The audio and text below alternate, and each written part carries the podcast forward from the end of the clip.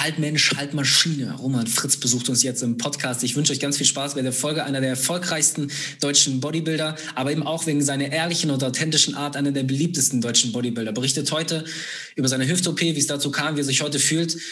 Aber vor allem, das fand ich richtig spannend, was ihn heute antreibt, was ihn wirklich antreibt. Eure Gedanken dazu könnt ihr gerne in die Kommentare schreiben, genauso die Fragen, die ihr Roman gestellt hättet. Viel Spaß, haut rein.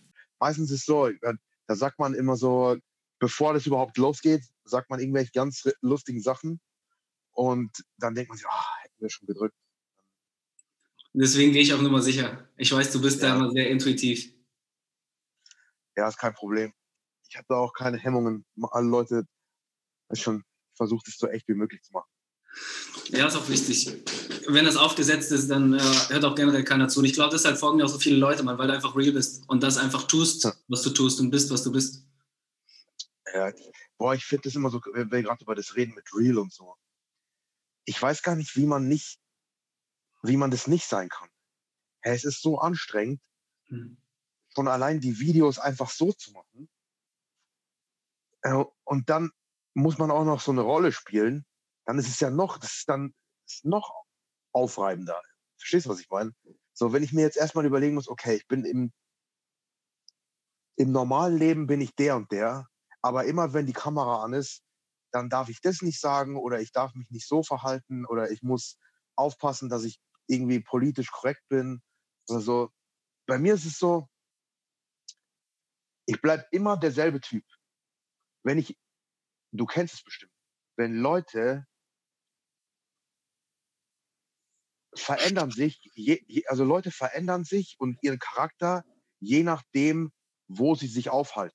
Mhm. Oder je nachdem, wer gerade ähm, in ihrer Umgebung, wer sich gerade in ihrer Umgebung aufhält. Dann verändert sich ihre Stimme und dann verändert sich ihre Körperhaltung, ihre ganze Mimik, Gestik und so. Wenn ich irgendwo, wenn ich Egal wo ich bin, ich rede immer gleich. So die meine die die Tonhöhe meiner Stimme verändert sich nicht. Ähm, die Dinge, die ich sage, verändert sich nicht. Meine Meinung verändert sich nicht. Ganz wichtig. Ja. Und das finde ich, es fällt mir bei anderen Leuten die ganze also sehr auf, dass die sich so immer wie so Chamäleons versuchen, an ihre Umwelt anzupassen, damit sie nicht auffallen oder dazugehören. Und da ist es mir einfach, erstmal ist mir das zu anstrengend, wie ich schon gesagt habe. Und mhm. zweitens kann ich, könnte ich so nicht leben, wenn ich immer mich verändern müsste, weil ich mich unsicher in meiner eigenen Haut fühle. Und ich denke, deshalb bist du auch kontinuierlich so ähm, verfolgt von den Leuten, weil der Punkt ist, die Leute, die versuchen, sich zu verstellen und irgendwo in den Schema reinzupassen, das läuft auch nicht lange, weil der, die Intention dahinter ist ja, dass man Klicks generiert oder Aufmerksamkeit gewinnt oder einfach ein positives Außenbild hat. Aber wenn du gar kein ja. Interesse daran hast, ein positives Außenbild zu geben, sondern ähm, mit der Person zu überzeugen versuchst, die du bist, ich denke, deshalb kann man dann eben auch ein echtes, tiefes Following äh, aufbauen. Genau, denke ich auch. Vor allem, wenn du lügst. Mann. Es ist echt anstrengend, sich an die ganzen Sachen zu erinnern, ja. die man, die man gelogen hat. Weißt du, ich meine, weil du musst ja irgendwie auch so eine gewisse Konstanz in deine Lügen reinbringen. Du kannst ja nicht einmal sagen, so, beim nächsten Interview oder beim nächsten Mal, wenn du mit jemandem redest, so. Ja. Das ist nicht einfach. Was auch, was auch nicht einfach ist, ist wahrscheinlich jetzt mit deiner Situation umzugehen. Wie fühlst du dich jetzt gerade als halb Mensch, halb Maschine? Ich sag's dir, ich sag's dir, ich bin ziemlich Also ich fange mal so an. Vor der O P äh, gab es Momente, also besser gesagt, die Mom- meine Stimmung hat sich ständig verändert. Ich glaube, das haben auch so, hat auch meine Freundin so äh, gemerkt, dass ich immer Momente hatte, wo ich mich richtig auf diese Operation gefreut habe, weil ich mir gedacht habe, oh, endlich, dann sind die Schmerzen weg. Mhm. Ich bin wirklich lange, lange mit ständigem Schmerz rumgelaufen. So Wie lange seit, ist das? seit seit Februar hatte ich immer Schmerzen. Hm. Immer. Die ganze Zeit, außer wenn ich flach auf dem Rücken lag. Hm. Ja, sobald ich mein, sobald ich irgendwie mein Bein bewegt habe, hat es wehgetan. Und nicht nur so ein bisschen, sondern ich würde so sagen, auf, so eine sieben auf eine zehn Skala. Und du kannst halt nur so lang oder so viel Schmerzmittel nehmen. Das habe ich dann halt einfach nicht mehr gemacht, weil es ist halt auch nicht gerade so gesund, die ganze Zeit da monatelang das zu machen. Und du wirst also, wie gesagt, ich hatte, oder? Gegen die Schmerzmittel? Ja, das ist auch, das stimmt. Da so eine fünfundsiebzig Milligramm Ibupro, äh, ähm, Diclofenac, die sowieso verschreibungspflichtig ist, ja. Die wirkt noch am Anfang. Und dann brauchst du zwei und dann brauchst du drei. Und dann, und dann riecht, riecht dein Urin schon komisch. So, dann denkst du, ja, Mann, irgendwie, das ist nicht, das ist nicht der richtige Weg hier. Ja? Also wie gesagt, ich hatte Momente, wo ich mich richtig auf diese Operation gefreut habe. Also so richtig, da, da, so wie Weihnachten. In sechs, in sechs Wochen. Endlich. Und dann andere Momente natürlich, da hast du halt einfach nur blanke Angst. Ja. Und ich bin halt so ein Typ Mensch, ich mache immer alles selber, wenn es geht. So, ich habe keinen, der meine YouTube-Videos schneidet und ähm, ich habe keinen, der so meine, meine Grafiken und so macht, obwohl ich das vielleicht mal äh, irgendwie arrangieren sollte. Aber ich denke immer, ich mache alles selber. Wenn es geht, mache ich selber. Auch wenn jemand so T-Shirts von mir kauft und so, dann haben wir die selber verpackt hier. Wegen, weil ich will halt Autogramme geben können, wenn einer eins will und so. Ja? Auf jeden Fall, so, ich mache alles selber. Und dann in diesem Moment bist du ja der Gnade des Arztes ausgeliefert. Zum Beispiel, also dann geht es ja zum Beispiel darum, macht, sind danach meine Beine wieder genau gleich lang? Ja. Weil das muss der Typ ja ausmessen. So, je nachdem, wie tief er diesen, diesen Titanschaft in den Knochen reinsteckt, so lang ist halt nachher dein Bein. Wenn er, wenn er halt heute mal so keinen Bock hat, so ungefähr, und steckt den einfach rein, ah, auf, auf fünf Millimeter kommt es nicht an, dann hast du halt einen halben Zentimeter ein Bein länger als das andere plötzlich. Und dann steht sich ja. Deine Hüfte generell schief, wenn das eine Bein länger ist. Ja, ja. Genau, den Rest deines Lebens. Jetzt ist es vielleicht bei normalen Leuten nicht so schlimm, aber wenn du Kniebeugen machst mit hundertachtzig Kilo und so, dann merkst du es schon. Und dann willst du auch nicht den Rest deines Lebens irgendwie Einlagen tragen müssen, dass du nie wieder barfuß gehen kannst. Das ist grundsätzlich ungesund, oder? Kann das sein, Einlagen generell zu tragen? Kommt darauf an, wieder, ähm, wie schwer du bist und was du machst.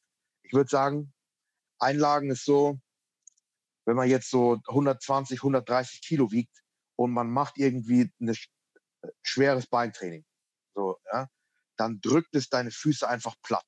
Hast du platt, egal, in dem Moment hast du Plattfüße. Dann ist es natürlich cool, wenn du eine Einlage im Schuh hast, die sicherstellt, dass, die, dass die, der Bogen in deinem Fuß bleibt, sodass die Belastung auf den richtigen Punkten im Fuß bleibt. Und ähm, Fehlbelastung führt halt immer zu Schmerz am Ende. Ja, also sowas ist, in so Momenten ist es gut. Zum Beispiel alle so professionellen Footballspieler, die so was weiß ich, dreihundertzehn, dreihundertzwanzig Pfund wiegen, die haben alle Einlagen. LeBron James hat Einlagen. Ja. Ja. Und ganz viele Bodybuilding-Profis, andere, die ich kenne, haben auch Einlagen. Beim Training trage ich auch welche. So. Aber ich will halt nicht den Rest meines Lebens nur Einlagen tragen müssen und immer diesen halben Zentimeter spüren, von dem wir vorher geredet haben, wenn ich mal keine Schuhe anhabe. So. Das ist halt behindert. Dann zum Beispiel, dann, der setzt ja auch so eine, diese Pfanne ein, wo das Gelenk drin ist. Ja. In welchem Winkel, in welchem Winkel setzt er die ein? Ja? Wenn er die nicht, wenn er die zu sehr so gerade einsetzt, dann stoßt er immer oben an mit dem, mit dem Titan-Oberschenkelknochen, den du dann hast. Wenn er die zu weit nach da dreht, dann kugelt der aus, aus Versehen mal aus. So, ja? Und so, so, wie gesagt, du bist dann der Gnade des Arztes ausgeliefert und dann dachte ich mir die ganze Zeit, und ich war halt immer so hin und dachte, immer so hin und her gerissen. Ich habe mich auf die Operation gefreut, aber dann denkst du auch die ganze Zeit, boah, hoffentlich macht der das richtig. Hoffentlich hat der an dem Tag keinen schlechten Tag und vorher mit seiner Frau gestritten oder sowas und denkt sich, ja, scheiß drauf. Und dann so andere Sachen. Du weißt natürlich nicht, wie das nach der Operation dann ist. Kannst du überhaupt noch irgendwas machen? Kannst du überhaupt noch trainieren? Wie fühlt sich das an? Weil du hast ja dann so ein Titan-Keramik-Plastik-Ding da drin. Merkt man das? Hat, sie, hat ja? das der Körper schnell aufgenommen? Also es ist jetzt so, ich merke gar nicht, dass es da drin ist. Oh. Das Einzige, was ich merke, ich merke wirklich gar nichts. Das Einzige, was ich merke, ist manchmal, dass es, wenn ich auftrete, ist es noch so ein bisschen so, es fühlt sich so schwammig an, ja. Und manchmal, da macht es so blub, ploppt irgendwie so. Aber, also, aber ich glaube, das kommt, weil ich habe ja noch ziemlich viel Schwellung außenrum. Okay. Ja. Und die Muskeln, die, das, die da vorher waren, die mussten ja alle, ich habe den O P-Bericht, die machen da so Haken rein, ziehen die auseinander. Alter. Ja. Und so, ja, ist besser als früher, haben sie es einfach durchgeschnitten. Aber die, die machen so Haken da rein, ziehen die so auseinander. Und dann kann ich mir vorstellen, dass es erstmal ziemlich ausgeleiert ist, ja. Und dann halt, wie gesagt, von der Schwellung, von dem, von dem ganzen Wasser, was halt nach einer O P so immer an, anfällt, da ist, kommt halt noch dieses schwammige Gefühl. Und ich habe auch mit ein paar Leuten geredet, die das haben. Die haben alle gesagt, ja, danach ist erstmal ein bisschen komisch. So mit Knacksen oder Ploppen oder dass es sich locker anfühlt. Also jetzt, ich bin noch in dem Stadium, wo es ähm, wo es noch nicht ganz ja, geeicht ist von meinem Körper. Wie lange sollte man denn normalerweise einfach flach liegen oder sich ausruhen dabei? Also äh, nicht als Roman Fritz. Das machen die, also wirklich, du musst am, ich bin von der O P aufgewacht, ja, dann haben die gleich gesagt, steh mal auf. Ja. So. Also das, die lassen dich am, sobald du gehen kannst, musst du dich draufstellen. Ja. Dann lernst du natürlich diesen Drei-Punkte-Gang, heißt es. Das kennst du ja, du lässt ein Bein so ein bisschen in die Luft mit Krücken. Mhm. Ja, dieses, das gute Bein tritt ganz auf, das, das schlechte Bein nur so, nur so ein bisschen. Ja. Das heißt Drei-Punkte-Gang. Und dann kommt der Vier-Punkte-Gang. Das schaut so ein bisschen aus wie Nordic Walking. So, links, rechts, links, rechts. Ich bin jetzt äh, immer noch so auf Teilbelastung. Also ich darf mich nicht ganz draufstellen und sowas. Aber ich kann halt Fahrrad fahren. Das bewegt es ja so ohne Erschütterung. Das ist auch förderlich, oder? Finde ich auch. Also das fühlt man richtig, dass wenn das Gelenk so durchgedreht wird, durchgespült. Fängt langsam wieder an zu arbeiten. Ja. Ja, das hilft auch mit der Schwellung. Und danach ist dieses Ploppen dann auch weniger. Ja, vor allem, ich glaube, das, das aktiviert die Muskeln da außenrum wieder. Das hilft. Ich mache auf jeden Fall nichts, was irgendwie, was halt dumm ist. Ich mache nichts, was, wo ich merke, du merkst, wenn man einfach ein bisschen seinen Verstand benutzt, merkt man ja, oh, die Bewegung ist nicht so gut. Da höre ich mal lieber auf. So Sachen wie ähm, Beine übereinander schlagen. Würde ich nie versuchen, gerade jetzt so. Weil dann fühlt sich einfach komisch an. Wenn mein, wenn mein linkes Knie, da wo das operiert ist, wenn das über die Körperachse, die Mitte, so hinausgehen will, dann merke ich, oh, lieber nicht. Ja? Aber so alle anderen Bewegungen, die gehen, die mache ich auch. Also so, da benutze ich halt wirklich einfach meinen Verstand. Mhm. Und der Arzt hat gesagt, es hat eine gute, wie hat er es gesagt? Ich glaube, Initialstabilität. Also von Anfang an, ich muss mir keine Sorgen machen, dass es plötzlich so aus Versehen, also irgendwie rausbricht aus dem Knochen oder so. Aber ich muss trotzdem so lange warten, sechs Wochen, bis dieses Teil ganz mit dem Knochen verwachsen. Es hat haben so eine denn, raue Oberfläche. Haben Sie denn so eine, raue, eine andere? Sorry, erzähl weiter. Ja, es hat so eine raue Oberfläche und der Knochen wächst dann da, der, so ein bisschen wie der, der Anzug vom Venom, schon mit dem. Die wachsen so zusammen dann, ja. Haben die denn grundsätzlich ein schwereres, äh, eine schwere Prothese genutzt, also eine, eine Spezialanfertigung jetzt für dich? Weil du hast ja viel mehr Gewicht, was darauf lasten muss. Nein, weil es gibt ja auch fette Menschen. Schon, okay. Das, äh, dieser, dieser Schaft, es gibt unterschiedliche Längen von dem Schaft. Und ich habe, es gibt kürzere, die wären eine Option gewesen, aber kürzer, also wie bei einem Baum, wenn die Wurzeln nicht so tief gehen, bricht der Baum halt leichter raus. Mhm. So. Also das, was in den Knochen reingeht, ist mittel. Es gibt auch noch längere. Aber die längeren macht man, wenn man irgendwann mal in zwanzig Jahren das vielleicht austauschen muss, da muss man halt wieder ein noch längeres machen als jetzt schon drin. Das heißt, das haben wir uns aufgehoben. Aber das heißt, du gehst damit, äh, du erwartest, dass es nochmal quasi operiert werden muss? Nein, ganz ehrlich, wenn ich mir so das über, wenn ich so drüber nachdenke, es ist ja Titan. Ja. Ja. Und die Kugel oben, die halt in die Hüfte reingeht, die ist Keramik. Und das, die Pfanne, wo die, wo die Kugel drin ist, die ist so Polyurethan-Plastik. Der Arzt hat zu mir gesagt, sie haben noch nie Abrieb gesehen bei solchen Gelenken. Also die gucken ja dann, wenn jemand stirbt, schneiden die den auf, schauen, wie das Gelenk ausschaut, wenn man sich dazu zur Verfügung stellt. Haben die gemeint, die Gelenke, hat er gesagt, die Gelenke, da haben sie noch nie einen Abrieb gesehen bei dieser Materialkombination. Und es ist ja auch irgendwie logisch, überleg mal, so Keramik und Plastik, wenn es aufeinander reibt, und vor allem, wenn dann noch diese Gelenkschmiere dazwischen ist. Ja, das bleibt sauber. Da kann er, ja, genau, da reibt sich nichts ab. Und der Titanknochen, den ich jetzt habe, Mann, ich, der ist besser als mein normaler Knochen. Was war denn grundsätzlich der Auslöser? Der Auslöser, also Training hat natürlich nicht geholfen. Ja. Aber die, ich habe halt schlechte Genetik für das. Mein Opa hatte auch beide ersetzt. Oh, okay. Ja, und der, der, der Ball, der Hüftkopf, äh, nee, nicht der Hüftkopf, der Kopf von dem Oberschenkelknochen, der war ein bisschen zu groß für diese Pfanne. Und wenn das die ganze Zeit, wenn das nicht perfekt zusammenpasst, wie so ein Puzzle, dann macht er, macht er halt die ganze Zeit Schaden. Mhm. Und ich mache ja schon Sport seit immer, irgendeine Art von Sport. Und dann so Sachen wie Fußball und Basketball und Joggen und so.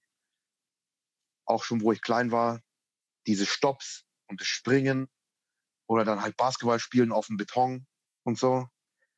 Das ist halt alles schon, seit, ich habe jetzt ja dreißig Jahre lang Abrieb sozusagen gespielt. Ja. Irgendwann ist halt, irgendwann ist halt fertig. Ja. Wenn das perfekt alles gleiten würde, wenn die Größe genau gestimmt hätte und alles, dann wäre nichts. Ja, aber so ist es halt. Also du denkst, ohne Training würdest du keine Operationen brauchen dafür? Weil trotz dessen, wenn ich kann, trotzdem diese Vorerkrankung mäßig. Ja, dann würde ich sagen, ich glaube, mein Opa war so zehn, zwölf Jahre später dran. Okay, ja, dachte ich dann. Ja. Das Einzige, was der, wo der Sport gemacht hat, war Hitlerjugend. Ja. Zu welcher ähm, Seite fühlst ja. du dich jetzt langsam hingerissen, jetzt nach der O P? Ja, auf jeden Fall positiv. Also für Frust und so. Ich muss sagen, die ersten paar Tage mit diesem komischen Gefühl, was ich hatte, mit diesem Ploppen und diesem Lockeren, dachte ich mir immer so, ah, der Arzt hat das nicht richtig reingemacht. Irgendwas ist da locker. Oder so. Und dann habe ich das Röntgenbild gesehen. Das hast du ja auch gesehen. Ja. Das ist ja genau, das ist ja alles perfekt drin. Also da ist keine Lücke, gar nichts. Ja. Und nachdem dass ich jetzt so mit so vielen Leuten geredet habe, die das auch haben, die haben alle gesagt, also alle denselben Bericht abgegeben. Ich kann einfach nicht, das ist jetzt, für mich gibt es keinen Zweifel mehr. Das passt jetzt. Und in sechs, acht Wochen werde ich davon nichts mehr merken.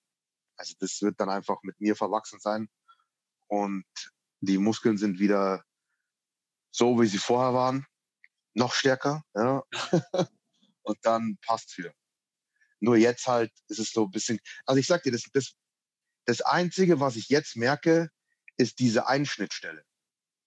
Ja, die muss auch noch abheilen, einfach. Ja, das ist, das ist das Einzige, wo ich Schmerz habe. Das Gelenk selber fühlt sich nur eben, wie gesagt, komisch an. Wenn die es irgendwie geschafft hätten, das Gelenk da reinzubringen, ohne das aufzuschneiden, dann würde ich überhaupt nichts merken. Mhm. So. Ja, aber das ist auch wieder wahr. Ich bin richtig froh. Total. Ja, ich bin richtig, richtig, richtig froh. Das, oh, ich sag's dir, am Tag vor der, vor der O P habe ich zum Beispiel, da war ich richtig nervös. Da habe ich noch geduscht, ja. Und ich habe so eine Bürste, so eine ganz lange, wo ich mir mal den Rücken so wasche. Und die benutze ich halt schon ewig. Und dann mache ich so, auf einmal bricht die ab. weil ich halt so, ich war so nervös, dass ich mir diese, dass ich mir die Bürste am Rücken so abgebrochen habe. So. Ich mir, shit. Ja. So, ich hatte diese, diese Grundkörperspannung, weil ich Angst hatte, ohne dass ich es überhaupt gemerkt habe. Ich weiß gar nicht mehr, ich bin nämlich mit dem Auto selber ins Krankenhaus gefahren. Ja. Das, das weiß ich gar nicht mehr, dass ich da überhaupt Auto gefahren bin. Da war ich so richtig, eigentlich schon in Narkose. Ja. Ja, ich denke, du hast schon viele Stresssituationen gehabt und auch generell bei den großen Wettkämpfen, aber das ist so ein einschneidendes Erlebnis, was ja wirklich alles für dich ändert. Im wahrsten Sinne des Wortes. Ja. Ja, also ein, einschneidendes im wahrsten Sinne des Wortes, ich sag's dir. Ja. Ich hatte auch schon ein paar Operationen vorher, aber die waren alle nicht so schlimm. Wir haben uns ja kennengelernt in Hamburg erst, da du da hattest das mit der Hand. Ja. Genau. Das war die Oper- das war genau vor einem Jahr. Da hatte ich, genau. das, das war aber easy. Da kannte ich den Operateur, der hat, äh, der hat mir schon die Brustdrüsen operiert, diese Gynäkomastie. Ja. Und da wusste ich, der macht es locker. Ja, der ist Handchirurg, also ist extra Facharzt für Handchirurgie noch und plastischer Chirurg. Und bei dem weiß ich auch, der ist so ein Typ, da macht, muss ich mir keine Sorgen machen, ob der das äh, gut macht oder ob der sich Mühe gibt. Weil da, der gibt sich Mühe. Das ist so richtig, wenn du, also der hat so richtig den hippokratischen Eid verinnerlicht. Ja. Dann hatte ich, was hatte ich noch? Ich habe hab Mandeln rausbekommen als Kind. Diese Dinger hier. Ja. Dann hatte ich alle vier Weisheitszähne auf einmal raus. Das war auch Vollnarkose.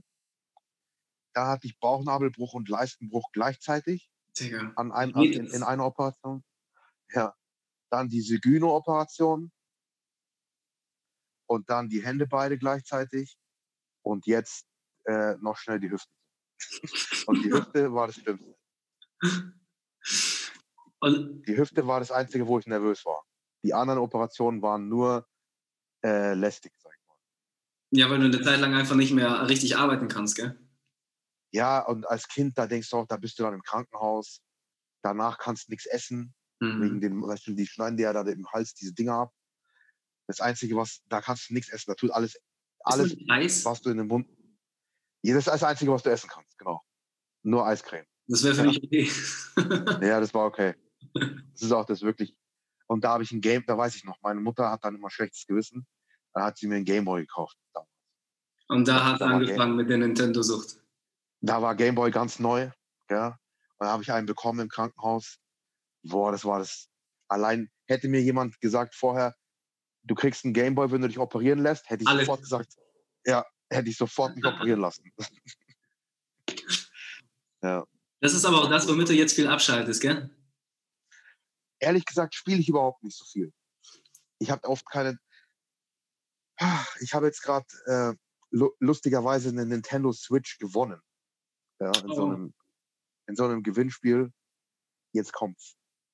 Gewinnspiel, wo ich nicht mal teilgenommen habe. Ja. Und äh, da habe ich jetzt im Krankenhaus ein bisschen gespielt. Aber so viel spielen tue ich überhaupt nicht, weil ich immer, also ich sage, ich spiele echt ehrlich gesagt fast gar nicht. Weil ich immer denke, okay, ich habe jetzt trainiert. Entweder ich schlafe, weil mir das was für Bodybuilding bringt. Mhm. Essen muss ich sowieso, oder ich mache irgendwas Produktives. Also halt, was mich irgendwie weiterbringt. Ich kann nicht, weil, wenn man jetzt mal ganz ehrlich ist, Videospiel bringt dir ja gar nichts. So, es entlastet dich ein bisschen, nimmt dir den Stress vielleicht raus, wenn du gerade eine Situation hattest, äh, du escapest genau. die Realität gerade, eine schönere Realität, wenn es anstrengend ist. Genau, so wie Filme, wie manche Leute gerne ins Kino ja, gehen. Genau. Ja, oder solche so Superheldenfilme anschauen, weil sie halt einfach irgendwo anders sein wollen, kurz. Das mache ich auch, gell? Netflix und so. Aber im Grunde habe ich dann, denk, habe ich immer so dieses unterschwellige, schlechte Gewissen, wo ich mir dann denke, eigentlich könnte ich jetzt irgendwas machen, was mir was bringt. Hm. Und nicht, und nicht Zeit in dieses Spiel investieren. So, ja. Ja, ich kenne das sehr gut und irgendwann hat mich das angefangen echt aufzufressen, dass du immer diesen Drang hattest, produktiv zu sein und wenn du jetzt nicht produktiv warst, dann fühlst du dich ganz fürchterlich und äh, genau. das war für mich eine Zeit lang wirklich schwierig. Ist es bei dir immer noch so? Und wie gehst du damit um?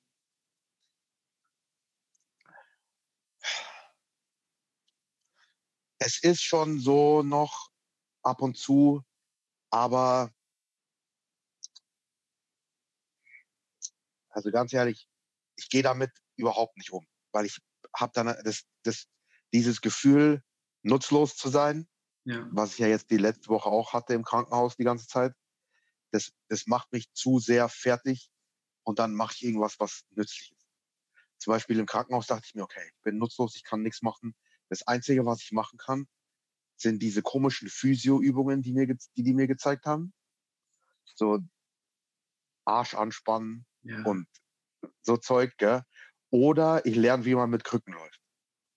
Dann habe ich die ganze Zeit gelernt, wie man mit Krücken läuft. Das kann ich jetzt gut. Und diese ganzen, diese Muskelaktivierungsübungen, die sie mir wieder gezeigt, die sie mir gezeigt haben, die habe ich halt gemacht, so gut ich konnte. Und immer, wenn ich mir gedacht habe, oh, ich bin nutzlos, ich kann gar nichts, habe ich versucht, irgendwas zu machen. Dann habe ich, dann habe ich sofort, wo ich konnte, habe ich geduscht. Mhm. Nur um mir zu beweisen, dass ich duschen kann. Mhm. Und lauter so Zeug, sofort, wo ich äh, vom Bett zum Klo gehen konnte, habe ich das gemacht. Vorher habe ich in so eine, die ersten Nacht habe ich in so eine Flasche gepinkelt. Und lauter so, also wie gesagt, dieses Gefühl ist immer noch da. Und es ist sehr stark. Ja, dieses schlechte Gewissengefühl, wenn man unproduktiv ist. Es ist natürlich einerseits mental ungesund, mhm, andererseits bringt es dich auch schneller weiter als andere Leute. Ich kenne andere Bodybuilder, wo ich weiß, boah Mann, die könnten Profi sein oder die könnten richtig gut sein, besser als ich sein, wenn die mal einfach nur sich auf diese eine Sache konzentrieren würden und nicht immer Weiber und abends weggehen und trinken und oh, ich lasse diese Mahlzeit aus und oh, heute trainieren wir mal nicht, weil ich habe keinen Bock und lauter so, so Sachen, so Ausreden halt. Wenn die ein bisschen mehr von diesem schlechten Gewissen hätten, von diesem Drang, was zu erreichen, dann könnten die viel weiter sein. Da kenne ich wirklich ein paar, wo ich mir dann auch andererseits wieder denke, oh, zum Glück machen die das nicht. Ja. Weil da würde mein, würde ich gleich in viel schlechteren Licht stehen. Ich denke, man muss auch wissen, was man wirklich will von sich aus, ob man wirklich der ambitionierte Bodybuilder sein möchte und dementsprechend richtet man ja auch seine Prioritäten aus. Wenn man es nicht wirklich will, dann macht man sowas und das ist doch völlig okay. Hauptsache, man ist irgendwo glücklich. Genau. Die Leute, die, die das sind, an die ich da denke, die sind immer kurz motiviert, mhm, ja, aber eben nur kurz. Und diese, ihnen fehlt dann die Disziplin, weiterzumachen, wenn die Motivation mal nicht mehr so stark ist. Ich denke, du kennst es bestimmt. Du kennst bestimmt, wenn du so, du schaust, es gibt doch diese Motivationsvideos auf YouTube für, von irgendwas.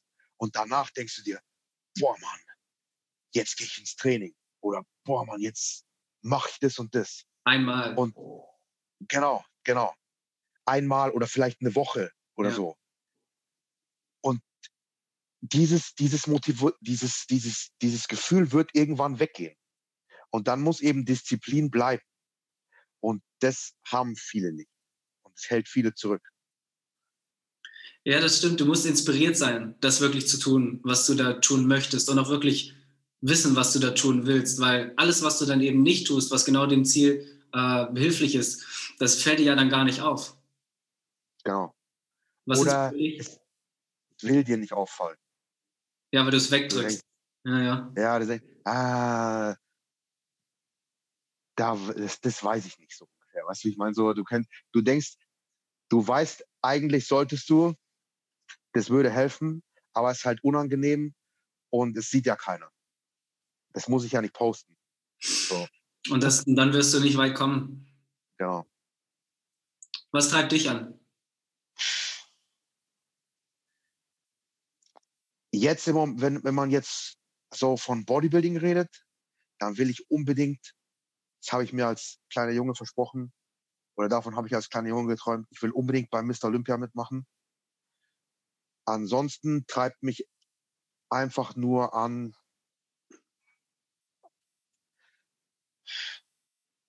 ich wollte halt nie normal sein. Auch schon als Kind nicht. Wenn ich immer die, ich habe die anderen Leute gesehen, auch meine Eltern und so, und dachte mir, oh, die gehen jeden Tag in die Arbeit, fluchen immer, wie scheiße die Arbeit ist. Mein Vater hat jeden Job immer gekündigt, sobald er wieder Anrecht auf Arbeitslosengeld hat. Wow. Du musst ja immer so eine bestimmte Zeit arbeiten, dass du nicht Hartz vier bekommst, sondern dieses bessere Arbeitslosengeld. Ja, so ein bisschen, ja. mit, bisschen mehr. Und der war immer so, das hat man richtig, und der hatte richtig geile Jobs. So bei Pro sieben, da wo zum Beispiel die ganzen Serien, die so rauskamen und die ganzen Filme, hatte der immer schon, bevor es die überhaupt gab. Eine Zeit, also wo er da, da gearbeitet hat. Mhm. Aber dann so richtig coole Jobs, gell, wo ich mir dachte, boah, wenn ich da arbeiten würde, ja, dann könnte ich immer schon alle Filme, sofort wenn die Filme im Kino waren, hatte der sie so, bevor die auf D V D draußen waren. So. Immer so, und auch so Serien, und er konnte die mit nach Hause, also kopieren und mit nach Hause nehmen und so Zeug. Richtig geiler Job, auch mit Geld und so. Ja, aber er hat gerade da so lange gearbeitet, bis er halt wieder kündigen konnte und dann das Arbeitslosengeld wieder beziehen kann. Und dann dachte ich mir, Mann, so will ich nie sein. So ein, so ein Loser halt, der einfach nur in die Arbeit geht, freut sich, wenn Freitag ist, dass er mal Samstag und Sonntag nicht arbeiten muss. Ja, und dann am Mo- und Sonntag ist eigentlich schon wieder Depri-Tag, weil du weißt, dass du morgen wieder zu deinem scheiß Job fahren musst. Und so wollte ich nie sein. Und ich bin froh, dass ich es geschafft habe, nicht so zu sein. Und ich will auch weiterhin nicht so sein. Und das treibt mich an. Das ist, treibt mich sehr, sehr stark an, zu machen, was ich will. Nicht drüber nachzudenken, was ich mir kaufen will. Nicht im Supermarkt zu schauen, oh, was kostet das? Kann, muss ich nicht vielleicht die billigeren, die billigere Milch nehmen oder so? Sondern wenn ich so halt einfach frei zu sein, soweit man halt heutzutage noch frei sein kann. Mhm. Und zu machen, was ich will. Das ist so richtig, was mich antreibt in meinem Leben. Einfach, ja, frei zu sein, ich selbst zu sein. Nicht irgendwie Sachen machen, zu, dass, dass das Wort muss nicht existiert. Das ist ganz wichtig für mich. Ja? Ich kann und ich darf. Aber ich muss. Und ich habe das Privileg zu trainieren oder zu essen oder zu egal was. Aber ich muss nicht trainieren und ich muss nicht in die Arbeit und ich muss nicht posten und ich muss keine YouTube-Videos machen und ich muss nicht essen. Ja, ich kann alles machen, wie ich will. Ja, ich darf alles machen, wie ich will, weil ich mir das erarbeitet habe. Und das treibt mich an und das will ich schon noch ein bisschen auf eine höhere Stufe bringen. Ja, weil es gibt immer noch Sachen, ich darf zwar und ich kann, aber ich will auch noch ein bisschen, ja, ein paar Sachen. Was wäre die höhere Stufe? Einfach, also Gesundheit habe ich ja jetzt mal wieder auf meiner Seite. Mhm. Ja, das war jetzt ziemlich, das war ziemlich, ziemlich weit unten. Im, also auf nicht, also nicht unten im Sinne von meiner äh, Rangliste, sondern die war jetzt einfach scheiße. Jetzt ist sie wieder besser. Wenn ich so, wenn ich so ganz ehrlich meine, meine Rangliste geben müsste, was mir wichtig ist, würde ich sagen, die Menschen, die mir nahestehen, Gesundheit, Finanzen und Bodybuilding. Das sind so die, so eins bis vier. Die Menschen, die mir nahestehen, Gesundheit, Finanzielles und dann Bodybuilding. Das sind die vier Sachen und dann kommt alles andere. Finde ich total toll. Ich dachte mir das schon ähnlich und ich denke, du wirst dann oft, oft missverstanden, weil genau die Leute, die dich eben nur über Instagram verfolgen, die wissen halt, oh, Bodybuilding ist alles und Extremismus in der Hinsicht, aber so habe ich dich nicht kennengelernt. Schön, dass du das äh, so beweist. Danke. Ach, ja, weil ohne Schmarrn, sagen wir, ich, ich, ich könnte jetzt der allertollste Bodybuilder auf der Welt sein. Ja, und sagen wir, du, viele fangen ja mit Bodybuilding an, ich auch. Mhm. Und du denkst, oh, du denkst so, du siehst so Bodybuilding als so riesen, als so einen Riesenberg, den du erklimmen musst. Und hast diese ganzen Unsicherheiten in deinem Körper, in deinem Umfeld, die ich früher total hatte, gell? Und das mir so, wenn ich diesen Berg erklimme, ja, diesen Muskelanzug anhabe, ja, dann ist das alles weg. Weißt du, dann bin ich, dann habe ich es geschafft. Ja. Aber ich bin jetzt nicht der Beste auf der Welt, aber ich bin ziemlich weit gekommen. Ja. Von da oben ist die Welt noch genauso einsam, ja, wie da unten.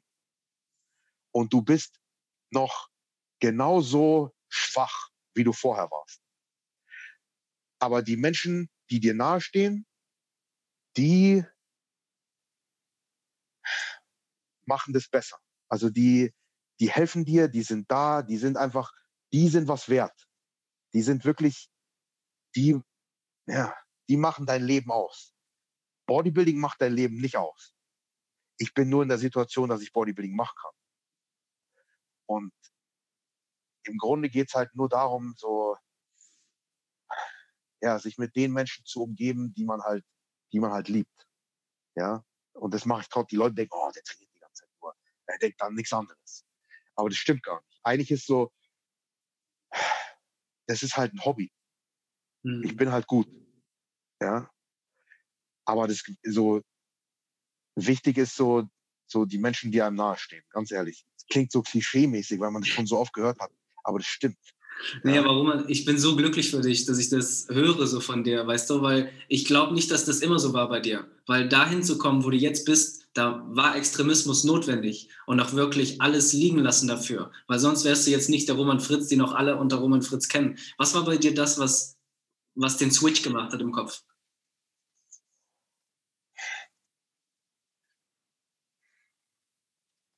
Ich war nur so, oder ich bin Ich war nur so extrem,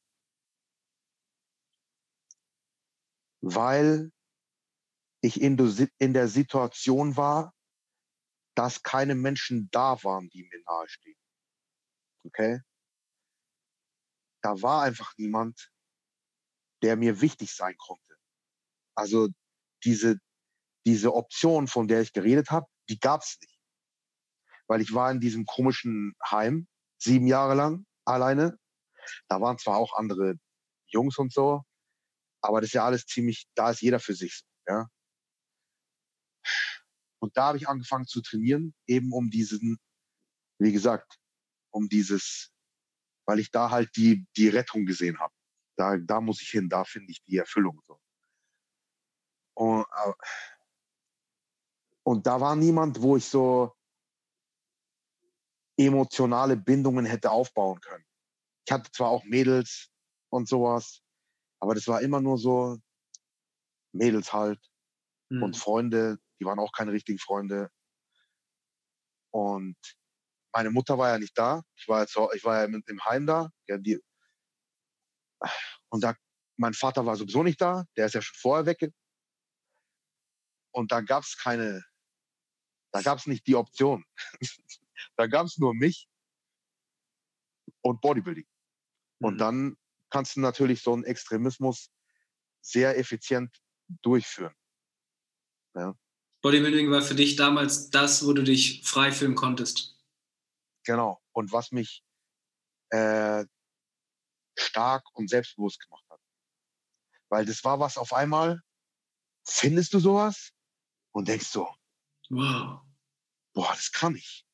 Und wenn ich das mache, dann funktioniert es. Ja? Und es ist auch erstmal das. Und dann ist es natürlich auch aufregend, weil du probierst Sachen aus. Und das fesselt dich so. Ja? Es ist so richtig so faszinierend. Fast wie ein Videospiel. Mhm. So, deswegen, wenn ich so manche Leute so sehe, die so World of Warcraft spielen, dieses so ein Rollenspiel, wo du deinen Charakter immer veränderst und so, und so äh, Schwerter sammelst und so, das kann ich genau nachvollziehen. So, weil es ist das Gleiche, nur im richtigen Leben. Oder so Leute, die so Modelle bauen. So, die machen so, stecken so viel Energie und erschaffen das. Hm. Und am Ende ist es fertig und sowas. Das ist so wie Bodybuilding, nur ich mache halt Bodybuilding an mir selbst. So, so eine Art Kunst, die einen so in den, in den Bann zieht und die aufregend ist. Und wenn man es dann noch kann, wenn es dir noch liegt, dann macht es ja noch mehr Spaß. Richtig. Ja.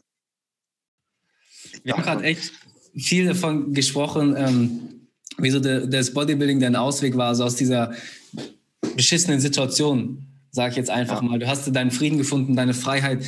Wie ist es denn jetzt bei dir? Schaffst du es, mit dir allein zu sein, oder kommst du gut mit dir alleine klar? Ja, auf jeden Fall. Alleine komme ich immer noch gut klar. Äh,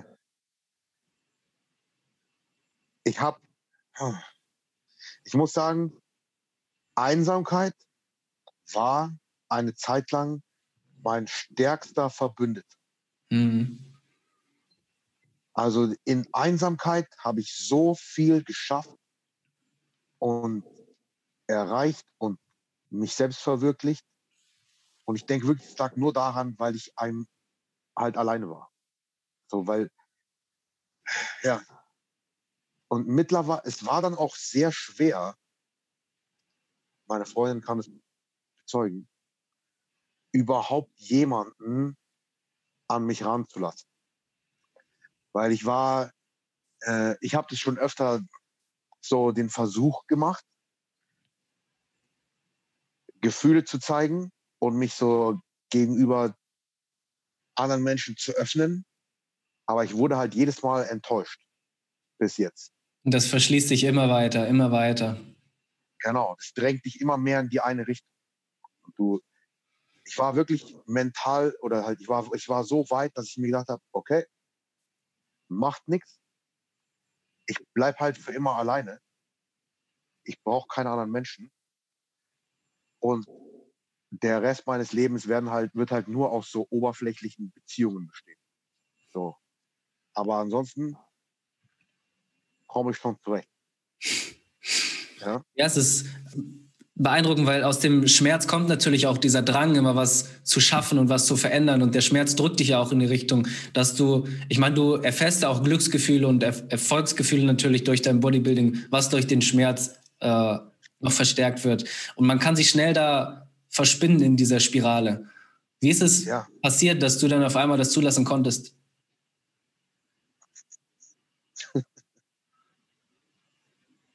Ähm, wie gesagt, ein paar Mal habe ich es ja zugelassen von mir selber aus.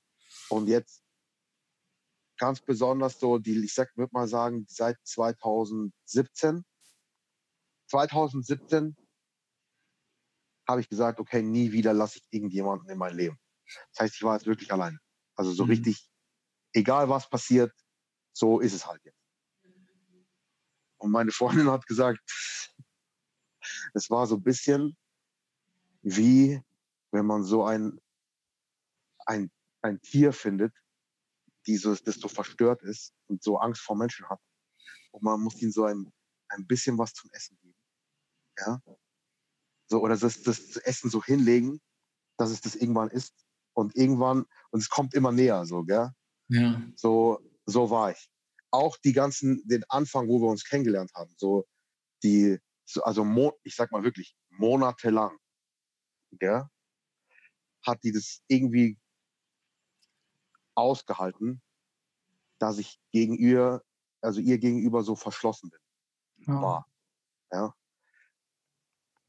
Aber die hat es durchgezogen, jetzt sind wir hier. Ja. ähm, und ja, so war's. Also so ist es, so ist es gekommen. Das war, der Prozess ist schleichend passiert, bis zu dem Punkt, wo ich gesagt habe, okay, ich brauche keine Menschen mehr. Und genauso bin ich jetzt ähm, aus diesem Verwachsenen wieder raus. Würdest du sagen, du bist glücklicher als damals? Ja, definitiv. Man, das ist das Gleiche wie mit so, wenn man irgend so einen Schmerz hat, den ich die ganze Zeit habe, hatte in der Hüfte. Du merkst erst, wie scheiße es dir geht. Gell? Also wie wie unglücklich du bist, wenn du mal wieder merkst, wie es ist, wenn das, wenn es normal ist. Ja, Mann. Also ganz ehrlich. Ja. Ich glaube, das ist eine riesige Sache so in deinem persönlichen Prozess gewesen, Mann, so als, als Mensch. Würdest du sagen, das ist das, worauf du am meisten stolz bist in den letzten Jahren oder generell in deiner ganzen Entwicklung? Ja. Ja. Ich bin schon stolz auf die Sachen, die ich alleine gemacht habe. Ja, muss, muss ich sagen. Ja, also das lasse ich mir nicht nehmen. Aber da, da muss ich sagen, nein. Das ist nicht das, worauf ich am meisten stolz bin. Ich bin immer noch am meisten stolz auf das, was ich gemacht habe. Ja, weil das habe ich gemacht. Und ich habe damit nichts zu tun, ganz ehrlich, dass ich wieder, dass ich äh, die Einzige, die stolz sein sollte, die ist halt meine Freundin jetzt gerade. Mhm. Ja, die da, die sollte stolz sein. Ich habe damit gar nichts zu tun. Oh, du musst es ja annehmen. Du musst vertrauen können. Okay. Aber die hat es mir sehr leicht gemacht. Und das und ist sehr natürlich langsam. Eine riesige Sache. Ja. Ja. Sehr leicht und sehr langsam. Deswegen ist es halt, ja, da muss es mehr ihr, zu, mehr ihr Verdienst als meiner. Weil ich war, ich habe mich ja von Anfang, ich habe mich ja dagegen gesträubt, muss ich sagen. Mhm. Ja, überhaupt mich zu öffnen. Okay, das hat alles, das ist so ihr, ihr Werk. Ja. Ja, wow, das ist wunderschön. Ich finde es auch toll, dass ihr euch jetzt zusammen was aufbaut. So mit äh, Rextreme, du hast es jetzt die letzten Jahre alleine gemacht und jetzt ja. macht ihr es zusammen. Ja, natürlich, genau. Wir haben auch diese, wir haben auch eine, äh, die hatte ich ja, die Idee hatte ich ja auch schon, nur die war nicht umsetzbar. Diese Frauenmarke, die mhm. das heißt also Body by Me. Und wir sind im Begriff, ein Fitnessstudio zu eröffnen. Mhm. Okay. Wir haben auch schon einen guten, wir haben auch schon einen Plan, sage ich mal. Ja? Nur dieses Ganze, was jetzt hier gerade passiert, ja, ich will das Wort überhaupt nicht mehr sagen, weil es mich schon ankommt. Ja, mich kotzt es auch über. Ja. Ja, diese, die Pläne sind halt jetzt ein bisschen, erstmal so ein bisschen abgebremst worden. Aber da, das ist natürlich eine Verpflichtung oder eine, äh, ein, ein, Bünd, ein Bündnis fürs Leben dann. Weil du kannst nicht einfach sowas machen. Ja. Das ist ja, genau, es ist halt nicht so, wie wenn man zusammen ein T-Shirt macht, sondern es ist schon, schon ein, eine längere, ja, ein längeres. Das Geld, die, ganze, die ganzen Verträge, alles drumherum, die ganze Arbeit, die ihr reinsteckt. Äh, ja. Ich meine, wenn, wenn ihr nicht die Base hättet, dann ist es auch schwer, sowas zusammen zu machen. Ich glaube, das ist schon eine riesige Vertrauenssache, auch mit seiner Frau dann so ein Geschäft aufzuziehen. Ich merke das auch mit der Lea. Ich muss mich dann auch immer zusammenreißen, weil ich eben auch ein Einzelgänger früher war. Und wenn ich dann jemanden habe, dem ich wirklich vertrauen darf, äh, dann muss man das auch zulassen. Aber das ist nicht einfach. Darf, sind wir wieder bei dem. Ja, darf. Nicht so wie beim Arzt, wo du vertrauen musst, sondern darfst, ja. Das heißt, ähm, du hast angefangen mit Rextreme vor, wann hast, unter welchen Umständen und wie ist das Ganze entstanden? Das erste Mal, wo ich darüber nachgedacht habe, oh, überdachte ich mir so, okay, Mann, ich muss irgendwas machen. Ich brauche irgendwie so ein Branding oder eine, halt schon eine Marke. Irgendwo, wo halt die Leute denken, ah, der Roman, der Roman ist das. Ja? Dann dachte ich mir, okay, ich bin immer extrem, dafür bin ich bekannt, gell? Mache ich ein R davor. Ja, und das klang einfach cool. Das war wirklich, ich dachte mir, okay, das klingt cool, das können sich alle merken. Ja. Und dann das erste Mal, wo ich so T-Shirts oder sowas gemacht habe, ist schon ziemlich lange her. Es ist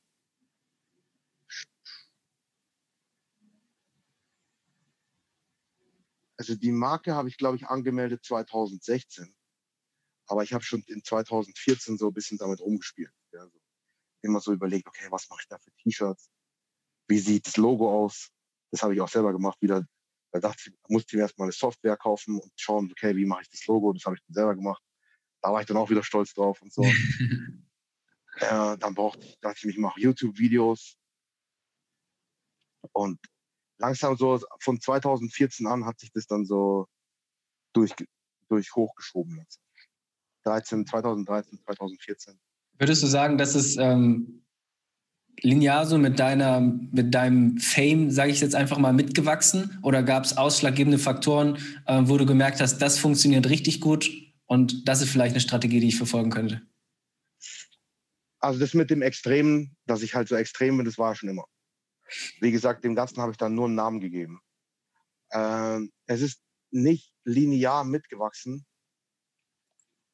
weil ich ja immer, weil ich dazwischen immer wieder ah, das so ein bisschen fallen gelassen habe. Ja?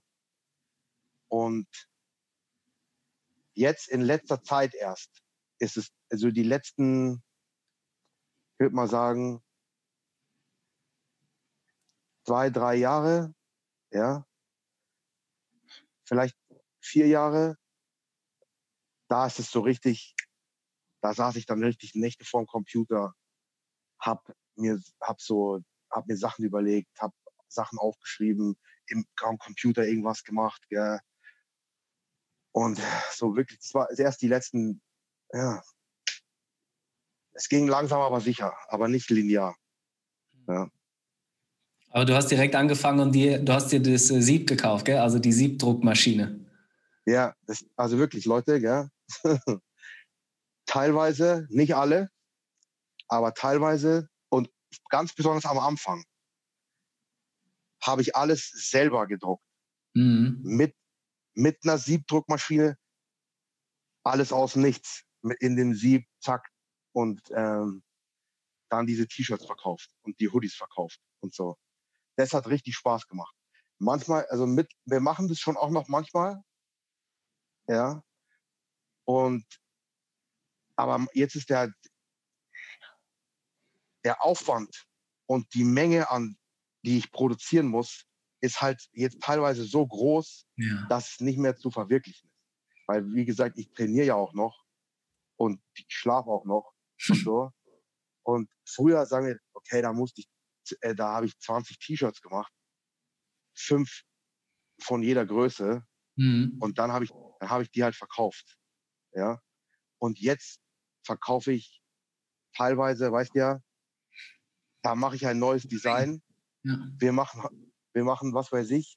Und dann hauen wir am, was war, in ein oder zwei Tagen hundertfünfzig oder so. Ja, die ja. Killer-Shirts. Und danach, wir hatten ja vier Wochen, wo es nonstop ging die ganze Zeit. Und das waren ja, ja Mengen und Mengen. Und wenn du dann da stehst und das alles dann eben selbst produzierst, man, ich finde es schon, ich finde es dir schon äh, hoch anzurechnen, dass du es überhaupt alles selbst packst. So, äh, und dann mit Liebe die Autogrammkarten schreibst und alles eben verschickst und so schnell eben auch mit den Gummibärchen dazu.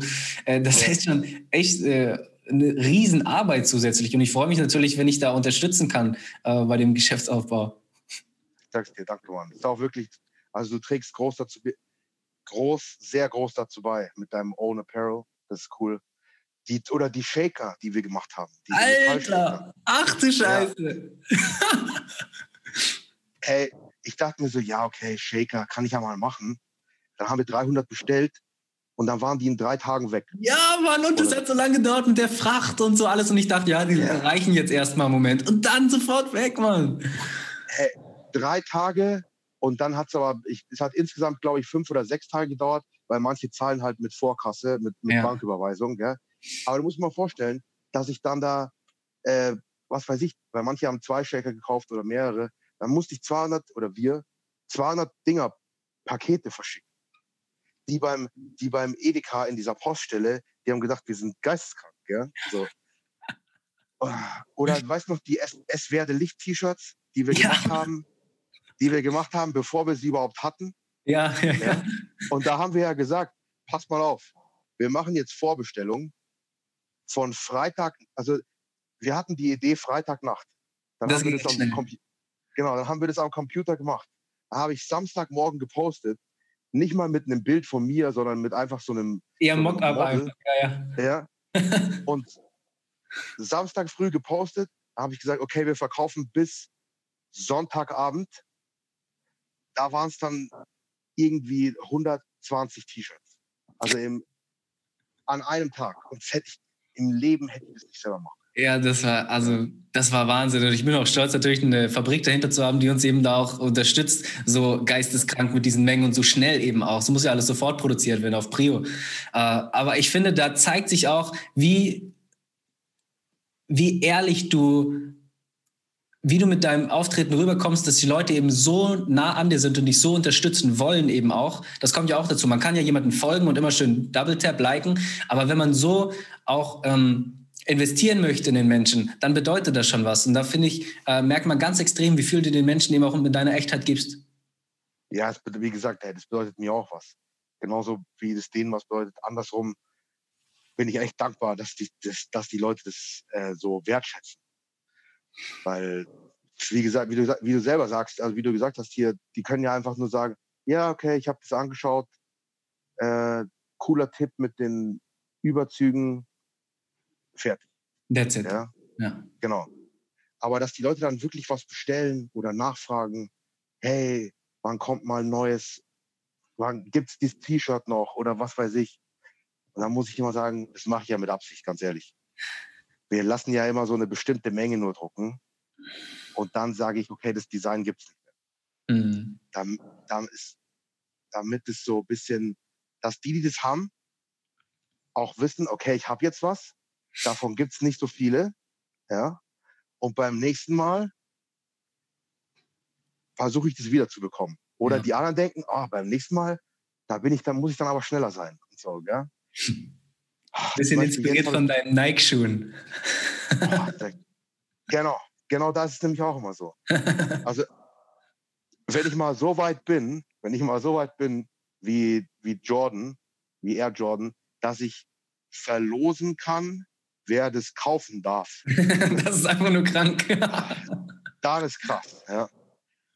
Also für Leute, die das nicht, die das nicht wissen, wenn so neue Jordan-Schuhe rauskommen, dann geht man auf die Nike Sneakers App. Nicht Mann, du, nicht viele. Du ja, bist da drauf. Doch, ganz viele, ganz viele. Und dann macht man bei einer Verlosung mit, um den Schuh kaufen zu dürfen. Also man kriegt den nicht umsonst. Man, es wird verlost, dass du es kaufen darfst. Und natürlich, ich freue mich immer, wenn ich dann so was gewinne. Da habe ich auch einen Kumpel, der heißt Dirk. Der ist so ein richtiger, auch so ein, halt so ein richtiger Schuhfanatiker. Keine Ahnung, wie der das macht. Aber der gewinnt immer. Ja? Und wenn ich dann sage, hey Mann, kannst du mir helfen? Ich will unbedingt den und den Schuh. Dann sagt er, ja, ich mache mit. mit. Er macht halt für mich auch mit. So. Aber dann, und der gewinnt, aber ich verstehe nicht, wie er das macht. Hat bestimmt zehntausend Bots geschaltet. Ja, irgendwie sowas. Auf jeden Fall finde ich es cool. Ja. Und dann, dann, dann schickt er mir den Schuh immer zum Einkaufspreis. Also ich muss ihm dann natürlich den auch bezahlen. Ja. Aber er verlangt nicht, er verlangt nicht mehr. Das finde ich voll nett. Wow. Also danke, danke Dirk. Ja. Was gibt's? Und der Dirk, über, ja?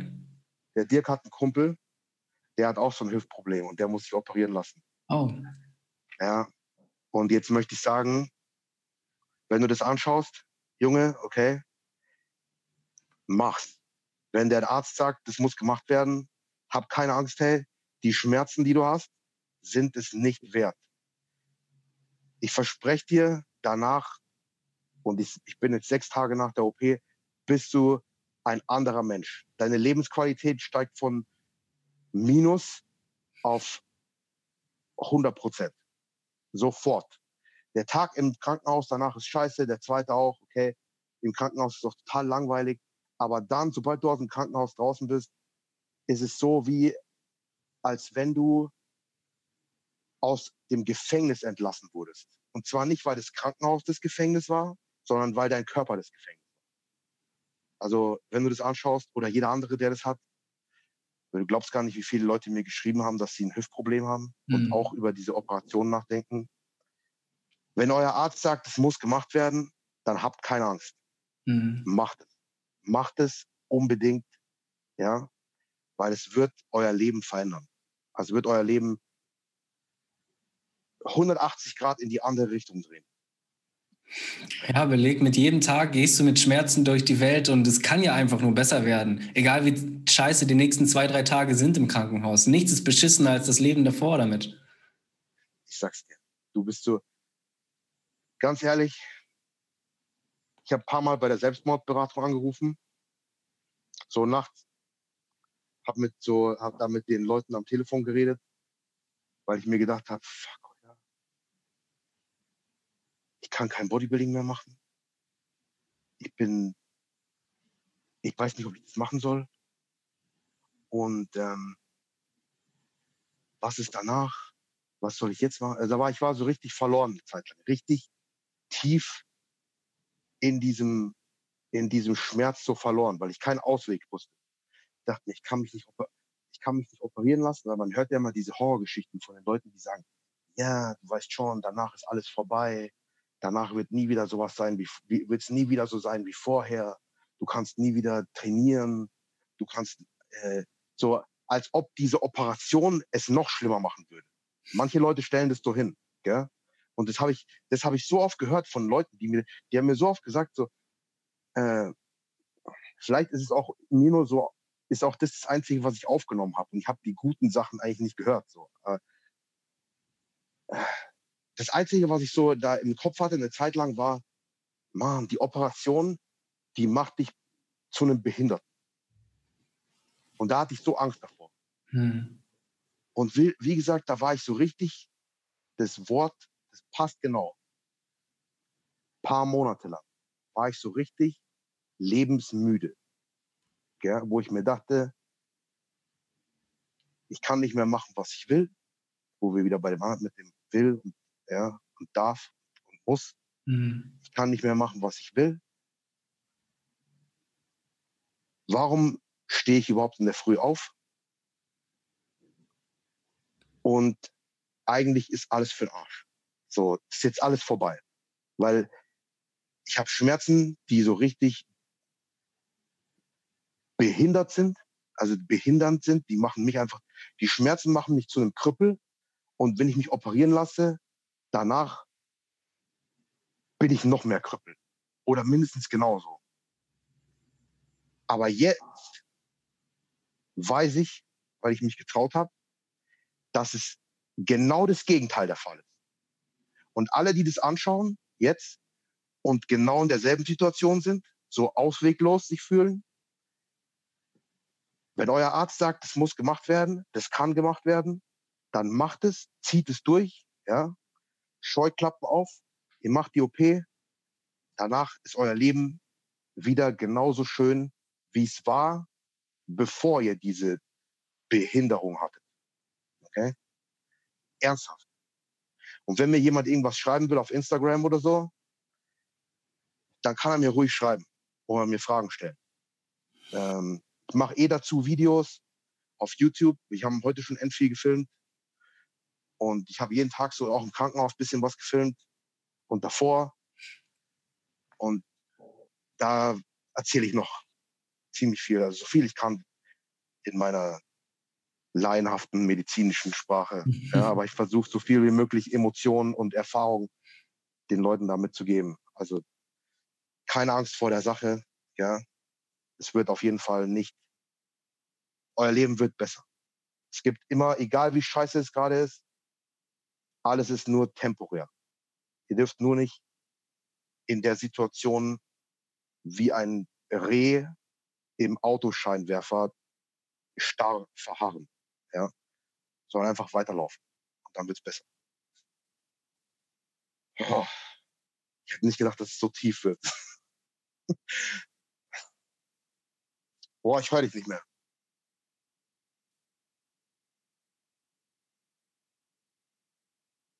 Jetzt, jetzt, jetzt, jetzt, jetzt, jetzt, jetzt, jetzt, jetzt. Ich finde es aber so wichtig, dass wir darüber sprechen. Auch natürlich, man sieht jetzt vielleicht auch mal deine andere Seite, aber gerade du machst den Sport, du bist so in deinem Film gefangen. Ich finde, es ist so wichtig, auch mal darüber hinaus zu gucken und schauen äh, und seinen seinen Einfluss eben auch zu nutzen, was wirklich äh, was wirklich wichtig ist, dem anderen Menschen bringen. Nicht nur Bodybuilding, Motivation und alles drum und dran. Das gibt's auch im reinsten Überfluss auf Instagram. Aber mit seinen Erfahrungen wirklich mal was an was Wichtiges dem anderen zu geben, ähm, das ist ich finde es so toll, dass du das machst, auch wenn es vielleicht schwer ist für dich. Es ist teilweise richtig schwer oder eigentlich ist es nicht schwer, weil ich habe dir ja vorher gesagt, ich muss mich nicht verstellen. Ich verstelle mich nicht. Ich bin einfach so, ja. Und ich erzähle, was los ist. Wenn mich jemand fragt, antworte ich ehrlich. Und äh, wenn man ein Problem damit hat, dann hat man halt ein Problem damit. Ist nicht mein Problem. Wenn ich jemandem helfen kann, dann halte ich, auf, halte ich nicht mit Informationen zurück. Und deswegen ist es ganz einfach so, ähm, Emotionen und Erfahrungen zu teilen, weil ich sage, ich mache das einfach. Mhm. Ja? Also ich bin offen, ein offenes Buch. Ist egal für jeden. Wenn jemand was wissen will. Und ich habe wirklich kein Problem mit mir selber. Und deswegen kann ich das. Also ich habe kein Problem mehr mit mir selber. Und, äh, Aber allein dadurch äh, darfst du dir erlauben, so, so zu sprechen. Weil du eben diese Hürde schon überwunden hast. Mit dir selber. Ja. In schlechten Tagen, so wie du es gerade beschrieben hast, wenn du im Krankenhaus sitzt und du hast diese beschissenen Gedanken und rufst bei dieser beschissenen Hotline an, wie schaffst du es, da rauszukommen?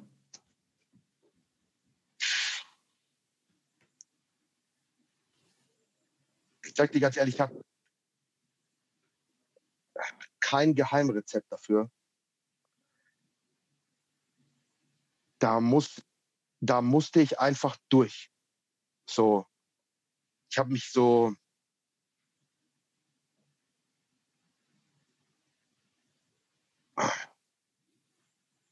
schwer zu erklären.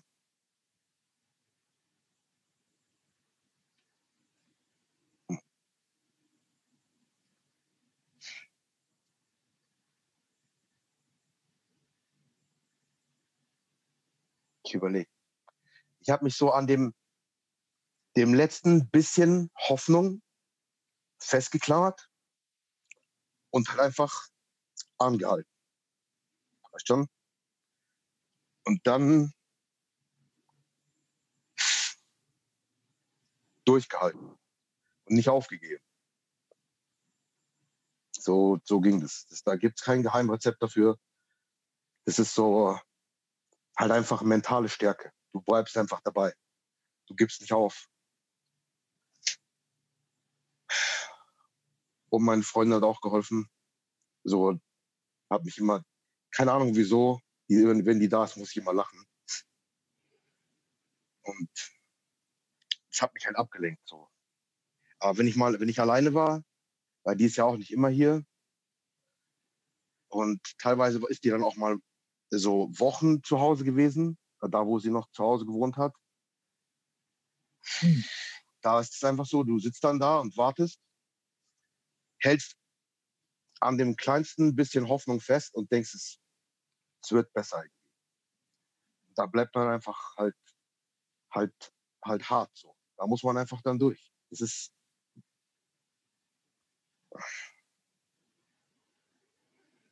Ja, das, das, das ist das Geheimnis. Man muss da einfach dann durch. Also da kann ich jetzt nicht sagen, oh, ich habe jetzt diese tolle äh, Lösung für sowas. Da ist einfach so Augen zu, das wird besser. Die Hoffnung bleibt, so, auch wenn es nur noch ganz wenig ist. Und dann hält man es aus. Und dann passt es. Irgendwann, jetzt bin ich auf dem, bin ich halt so wirklich durch die Mauer durchgebrochen. Das ist halt, und weil irgendwann hat's, ist es. Ich war natürlich dann beim Arzt, habe mich hundert Mal informiert. Ich, ich sag's dir, hier kommt bei mir was ganz Krasses. Ich war beim Arzt. Ich habe jede Therapieform gemacht, die es gab. Strahlentherapie, Spritzen, natürlich Physio und so. Gell? Aber ich, ich habe achtzehn Injektionen bekommen, über mehrere Tage halt. So, und unterschiedliche Sachen von unterschiedlichen Ärzten in meine Hüfte. Ich war bei der Strahlentherapie. Da wird mit so ganz krass mit so Röntgenstrahlen auf diese Stelle gestrahlt, was dann die Entzündung töten soll. Ja? Und dann habe ich halt Physiotherapie gemacht. Alles, was mir eingefallen ist. Nichts hat geholfen. Aber ich habe gekämpft. Ja? Und dann hat der Arzt gesagt, wir waren dann auch, ich habe mich von unterschiedlichen Ärzten beraten lassen. Manche haben gesagt, ja, arthroskopisch, man kann das so irgendwie, man kann versuchen, das zu reparieren. Andere haben gleich gesagt, vergiss es, Mann, du bist im Arsch, du brauchst eine neue Hüfte, aber danach ist dein Leben vorbei, so ungefähr, was ich dir gesagt habe. Und dann dachte ich mir so, nein, Mann, das kann nicht sein. Und dann habe ich halt diesen einen Arzt gefunden, der hat gesagt, pass mal auf, Hüfte, mach ein Muster rein, das, da muss eine neue Hüfte rein, das ist halt im Arsch, ja, da kann man nichts machen. Wie das danach mit Bodybuilding ist, weiß ich nicht. Und der hat auch gesagt, ich habe das noch nie bei einem Menschen gemacht, der so aussieht wie du. Ich weiß auch nicht, wie das werden wird. Aber so wie es jetzt ist, geht es nicht weiter. Und wenn du keine Schmerzen mehr haben willst, ist das deine Chance. Ja? Dann habe ich gesagt, okay, wann geht's los? Wann machen wir das? Dann hat er gesagt, ja, hier in sechs Wochen. Und die sechs Wochen waren nochmal richtig hart. So dieses Warten. Aber ich wusste, in sechs Wochen ist es vielleicht vorbei. Und dann ging es natürlich in meinem Kopf hin und her. Man wird es besser, wird es schlechter, wird es besser. Wie ist es danach? Was, wie macht er das? Hoffentlich, was wir alles schon besprochen haben. Aber jetzt im Endeffekt bin ich froh, dass ich durchgehalten habe. Rein blanke Hoffnung, sonst nichts. Und ich bin auf der anderen Seite jetzt heil rausgekommen. Und ich bin froh darüber. Kein Geheimrezept. Ja, Mann, was soll ich sagen? Mir fehlen ein bisschen die Worte, weil ich dich so sehr dafür liebe, dass du so ehrlich bist und so oft damit darüber äh, kommunizierst. Und das zeigt mir so richtig, ich meine, wir haben uns vor einem Jahr kennengelernt und da warst du noch so ein bisschen in deiner Blase drinne, weißt du? Und ähm, wenn ich jetzt sehe, wie, wie angekommen du bei dir selber bist und was sich in dem Jahr getan hat, dann bin ich so stolz auf dich einfach und so glücklich. Das macht mich echt happy, Mann. Ach, danke. Ja, letztes Jahr war, eine, war wirklich eine, eine harte Entwicklung. Da habe ich viel über mich selber gelernt und mich sehr, sehr weiterentwickelt. Also wirklich. Und das war so richtiges, wie ich, das klingt komisch. Ich fühle mich wie so, so, so Eisen, was nochmal richtig aufgeheizt wurde und gehämmert und was jetzt dann, was noch härter ist als vorher. Aber halt in einem positiven Sinn. Schon ja. So richtig noch härter und noch besser und noch schöner und so. Oh, ja, so sieht's aus. Wo soll das Eisen jetzt zuschlagen? Was inspiriert dich über Bodybuilding hinaus? Was willst du jetzt angehen? Was für Projekte gehen ab? Außer dem Fitnessstudio? Oder ist es genau das? Das machen, das ist auf jeden Fall mein Plan. Irgendeine Art von, auch wenn es jetzt nicht Fitnessstudio, also nicht unbedingt Fitnessstudio, sondern so eine Art von äh, sportlicher Einrichtung zu erschaffen, wo auch Leute hingehen können mit ihren äh, Problemen, so wie ich es hatte. Ja? So auch so, nicht nur einfach, okay, hier neunzehn neunzig im Monat, trainier, geh nach Hause, sondern so einen so einen Hafen zu erschaffen für Menschen, denen ich dann helfen kann oder denen geholfen werden kann, eben in dieser Einrichtung. Natürlich ist es auch, äh, auch Bodybuilding, ja, die Leute brauchen ja auch Hilfe, aber eben auch so, so eine Mischung aus Hardcore Bodybuilding und Hoffnung für alle Arten von Menschen, die irgendwie mit ihrem Körper nicht zurechtkommen oder Verletzungen haben und verzweifelt sind. Sowas will ich halt erschaffen, wo das wirklich so persönlich ist. Und das ist so das, das ist so das nächste Ziel, was, was mich jetzt so richtig, was mich so richtig reizt. Sowas. Ja. Genau. Ich habe noch kein richtiges Wort dafür, aber sowas, so eine Einrichtung zu schaffen. Wo es nicht nur, wie gesagt, einfach nur ist, wie, wie jetzt halt Mac X. Ja. Ja. Aber das ist total authentisch, weil es genau dich widerspiegelt aus deiner Vergangenheit, die Zeit, wo du im Heim warst, und genau den Leuten möchtest du auch irgendwo ein Stück weit helfen. Natürlich auch die Leute, die genau. körperliche Veränderungen vornehmen wollen. Aber ja, es ist genau. ehrlich, eine, ehrliches, eine ehrliche Aufgabe, die du da dir zumutest. Schön. Danke, Mann. Digga, wir sind jetzt bestimmt schon drei Stunden hier drin, zwei Stunden, ich habe gar keine, gar kein Zeitgefühl. Macht nichts. Macht nichts. Es war cool. Boah, ich fühle mich, als ob ich aufgewacht wäre, gerade aus so einem Schlaf. Ich sag's dir. Roman, ich danke dir für deine Ehrlichkeit, für deine Zeit und äh, ja, man wird wieder richtig Zeit, hey. Danke dir. Also ich möchte mich auch bei dir, bist du noch da? Ich bin da. Ah, okay. Ich möchte mich auch bei, ich dachte, weil du gerade so, das Bild ist eingefroren. Ich möchte mich auch bei dir bedanken, gell, für deine ganze Hilfe, für deine Freundschaft, für das Buch, was du mir geschickt hast, ja, As a Man Thinks. Und ähm, ja, das sollten auch mal alle Leute lesen. Kannst ja vielleicht unten einen Link machen. Ja, mache ich gerne. Das, auch, das passt sehr gut zu der ganzen Sache, äh, wenn man sich so verloren fühlt und keinen Ausweg findet. Das ist ein richtig cooles Buch. Dann, äh, wie gesagt, danke auf noch viele weitere Projekte, die wir zusammen machen. Ich würde mich freuen. Ja, wir haben schon ein paar in Aussicht. Und ja, danke an euch, die ihr zugeschaut habt. Von mir, sicher auch vom Hendrik. Hm. ähm, ja, mehr kann ich nicht sagen. That's the end. Cool. Roman, Mind Over Matter Podcast. Echte Menschen, echte Stories.